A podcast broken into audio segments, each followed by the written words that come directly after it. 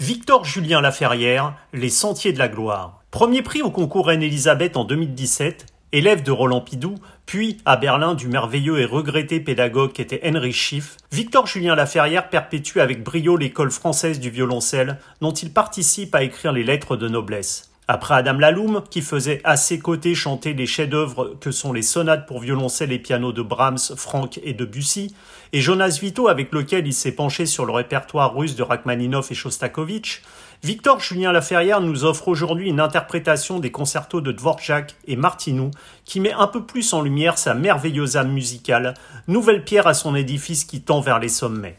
Une interview signée Agent d'entretien.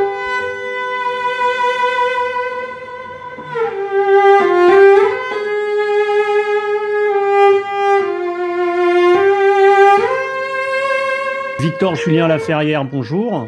Bonjour.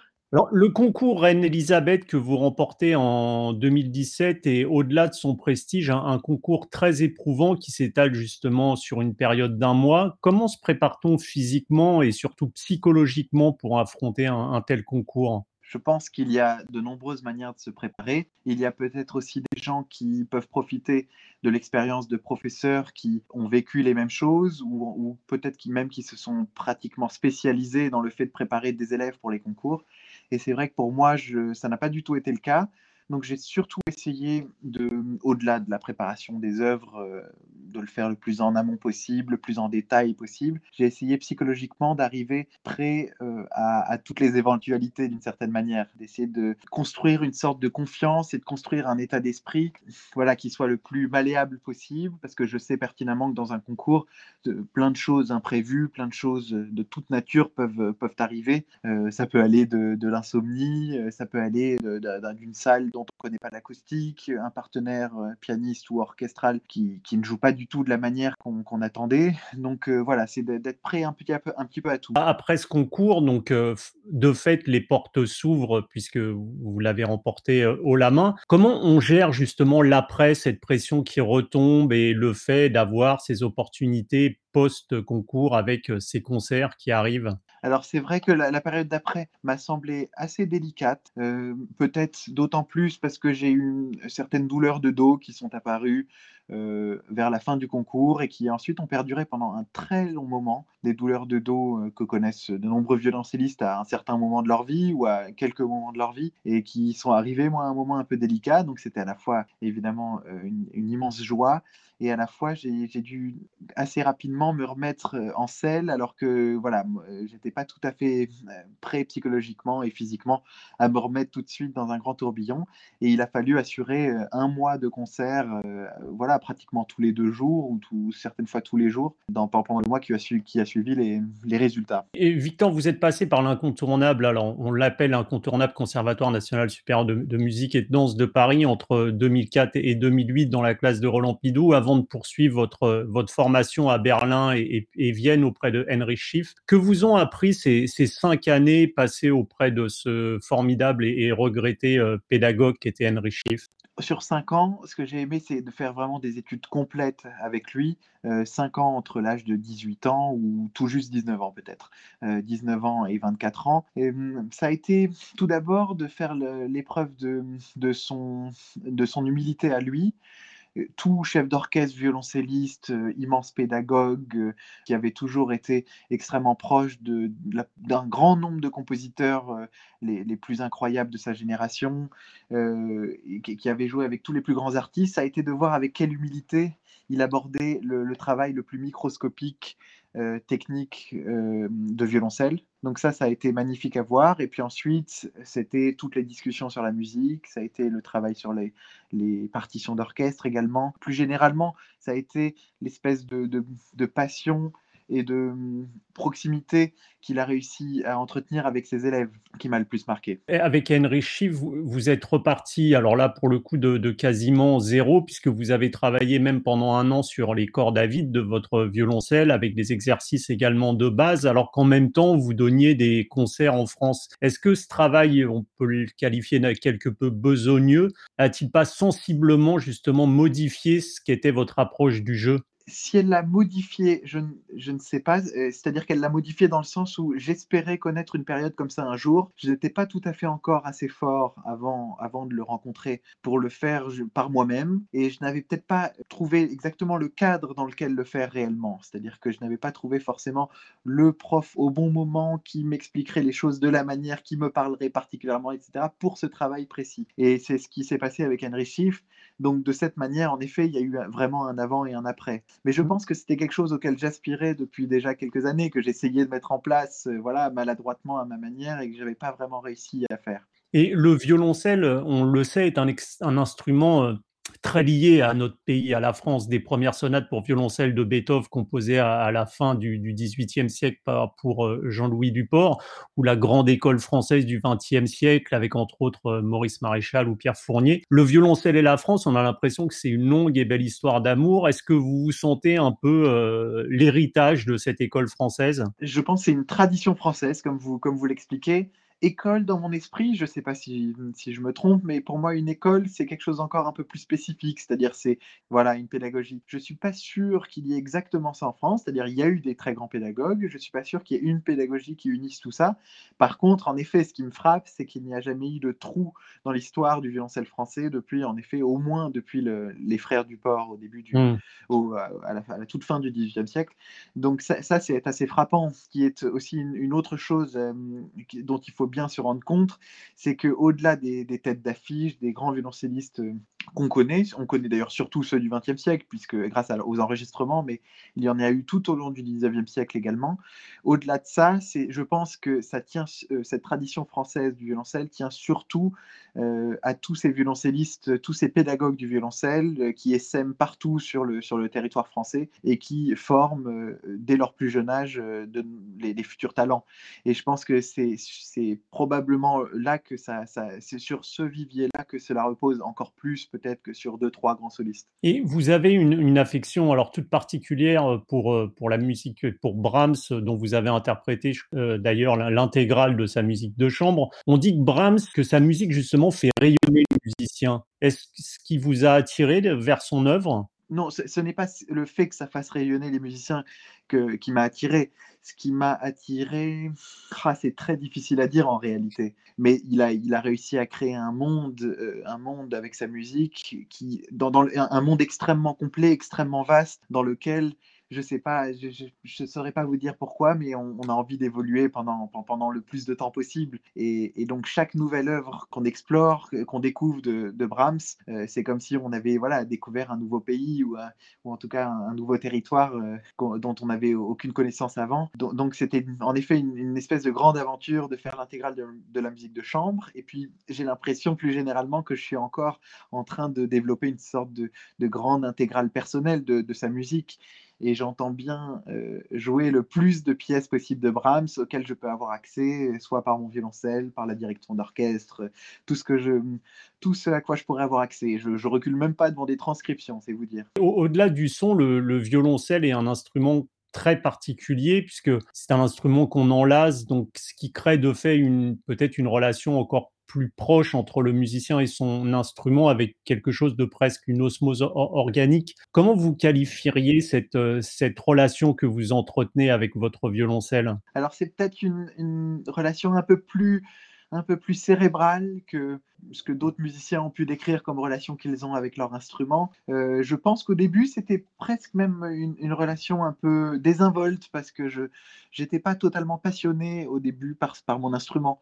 J'étais passionné par la musique, mais j'avais commencé d'autres instruments. J'avais commencé le, piano un petit peu, euh, très modestement, et j'avais commencé la clarinette plus sérieusement, et d'ailleurs même avant tous les autres instruments. Euh, et puis j'ai très tôt eu envie de, de, faire de la direction d'orchestre. Donc le, le violoncelle n'était pas forcément euh, la, raison pour laquelle je me suis engagé euh, en musique.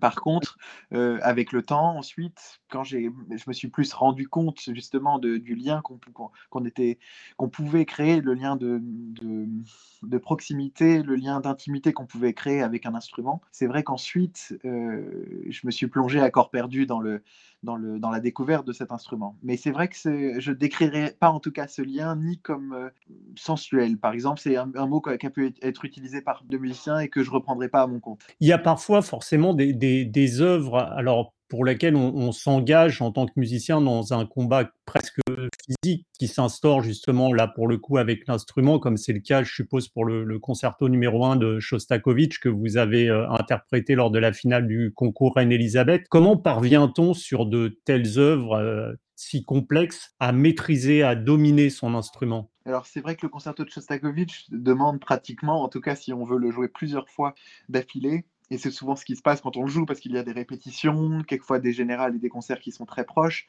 Donc c'est vrai que ça demande pratiquement une sorte de petite préparation physique. Sinon, en, règle générale, euh, je, trouve que la vie de concertiste, violoncelliste est très physique. Euh, ne serait-ce que porter son violoncelle, prendre le train avec son violoncelle, prendre l'avion ça suppose de, mettre son violoncelle un nombre incalculable de fois sur son dos, de le porter. C'est euh, ensuite le, fait de jouer. Il y a l'aspect de la projection du son il faut souvent jouer avec un piano ou avec un orchestre, c'est-à-dire jouer très fort, essayer de, trouver des manières de, de, chercher un son qui, qui, porte dans des grandes salles. Donc tous ces, toutes ces choses-là font que, en effet, je, je trouve que c'est un métier plutôt assez physique.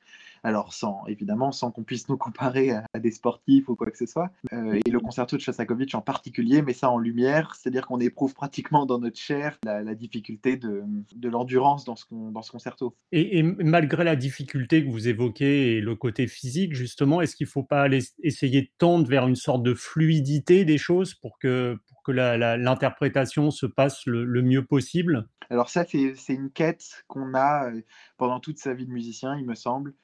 Euh, on essaye toujours de. Le principe, c'est de ne pas rajouter de la tension inutile, si vous voulez. Mais euh, voilà, moi, après chacun sa conviction, et puis en plus, on peut avoir des convictions qui, évoluent avec le temps. Ma conviction à, l'instant présent, c'est que euh, même avec ce principe-là, beaucoup d'œuvres demandent un, grand engagement et qu'on ne peut pas y a des limites à la dissociation entre euh, l'engagement qu'on peut mettre, euh, l'intensité musicale qu'on peut mettre et l'engagement physique.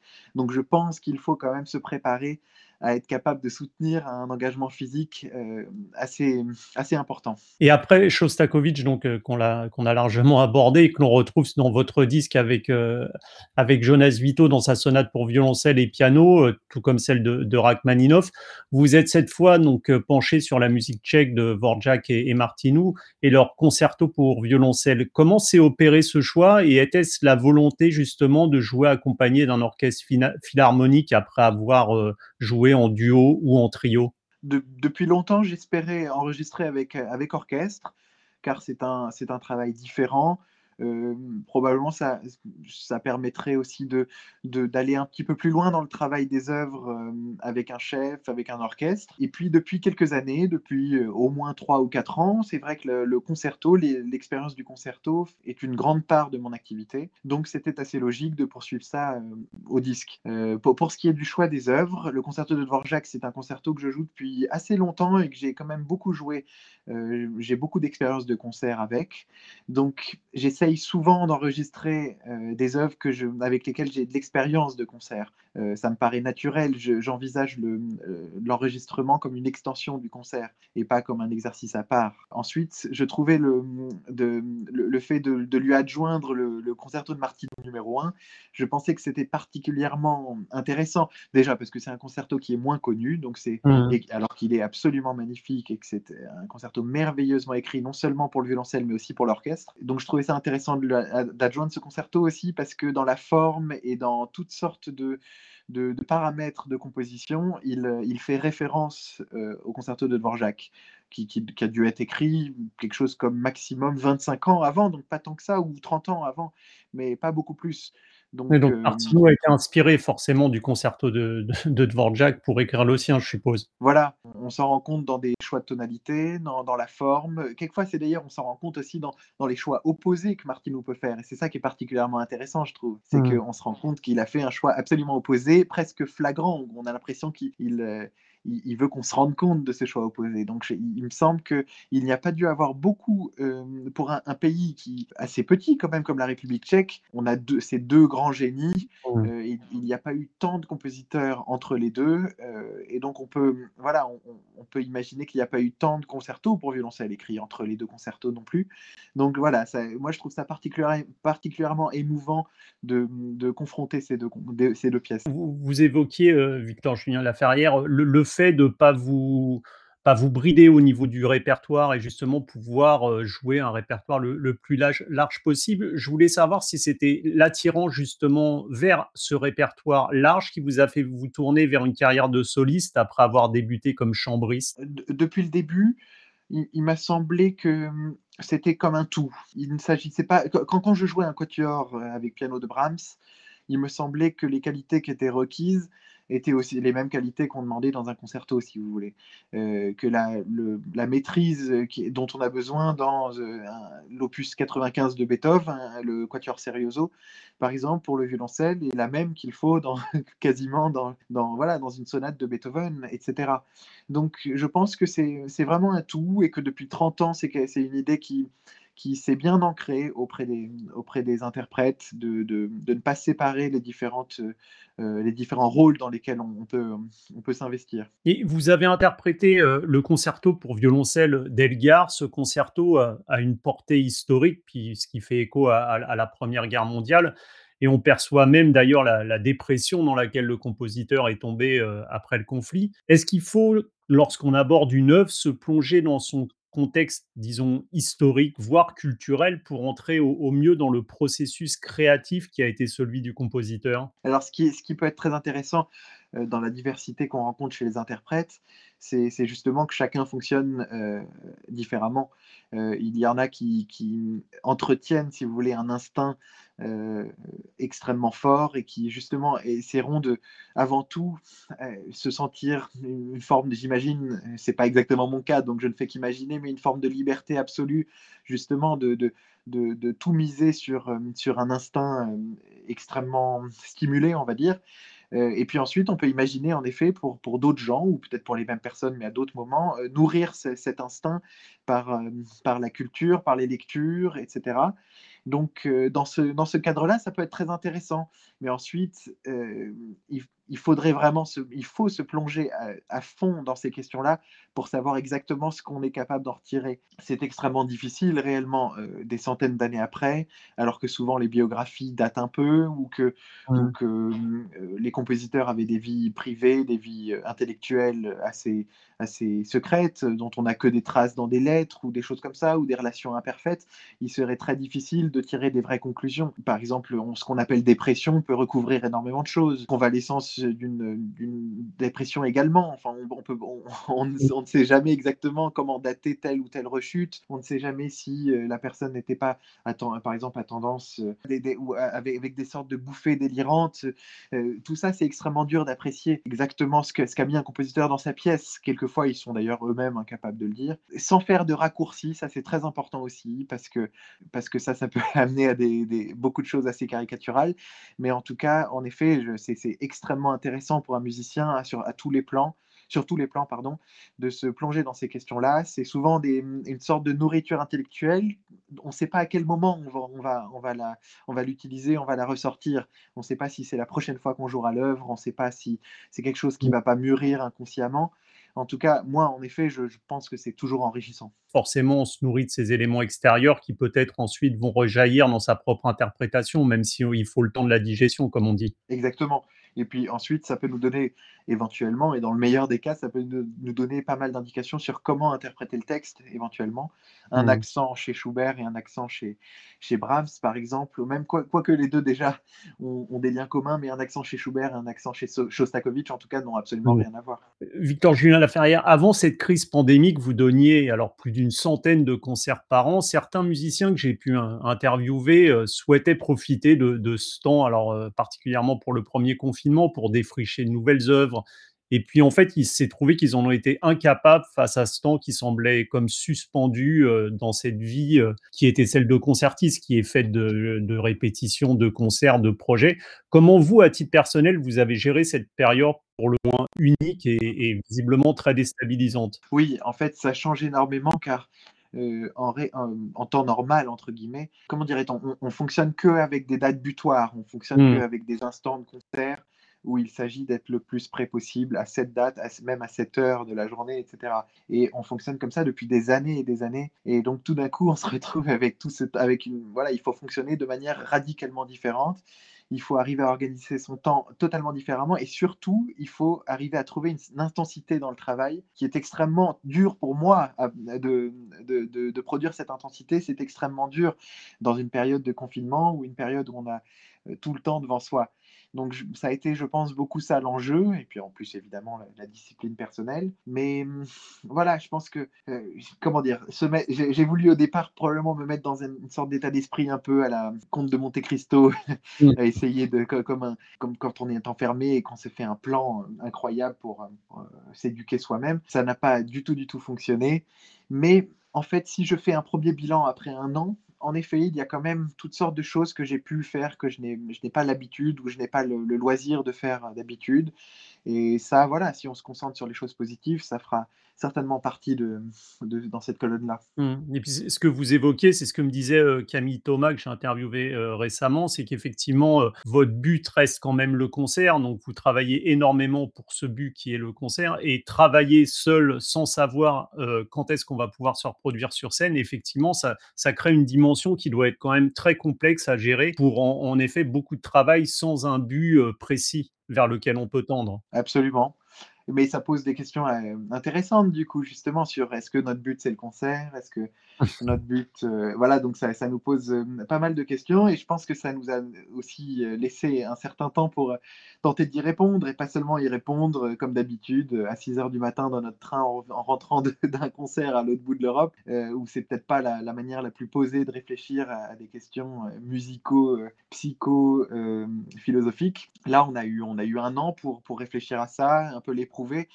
Et voilà, si on en sort, si on en sort en bonne forme, on pourra dire aussi que, que ça aura été une, une, période qui aura permis de réfléchir à pas mal de choses. En attendant de vous retrouver sur les scènes quand, quand ce sera un petit peu plus simple, euh, je vous remercie beaucoup pour cette interview et puis euh, je vous dis bah, à très bientôt. Je vous remercie beaucoup. Au revoir. Au revoir.